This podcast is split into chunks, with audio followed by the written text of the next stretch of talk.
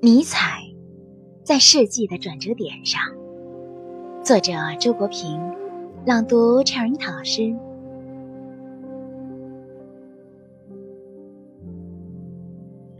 大自然的星空群星灿烂，那最早闪现的未必是最亮的星宿。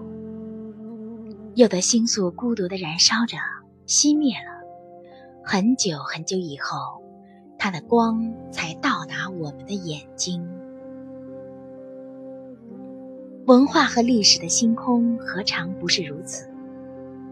一颗敏感的心，太早、太强烈的感受到了时代潜伏的病痛，发出了痛苦的呼喊。可是，在同时代人听来，却好似疯子的瞻语。直到世纪转换，时代更替，潜伏的病痛露到面上。新一代人才从那疯子的瞻语中，听出了先知的启示。我们的微信公众号是“樱桃乐活英语”，等你来挑战哟。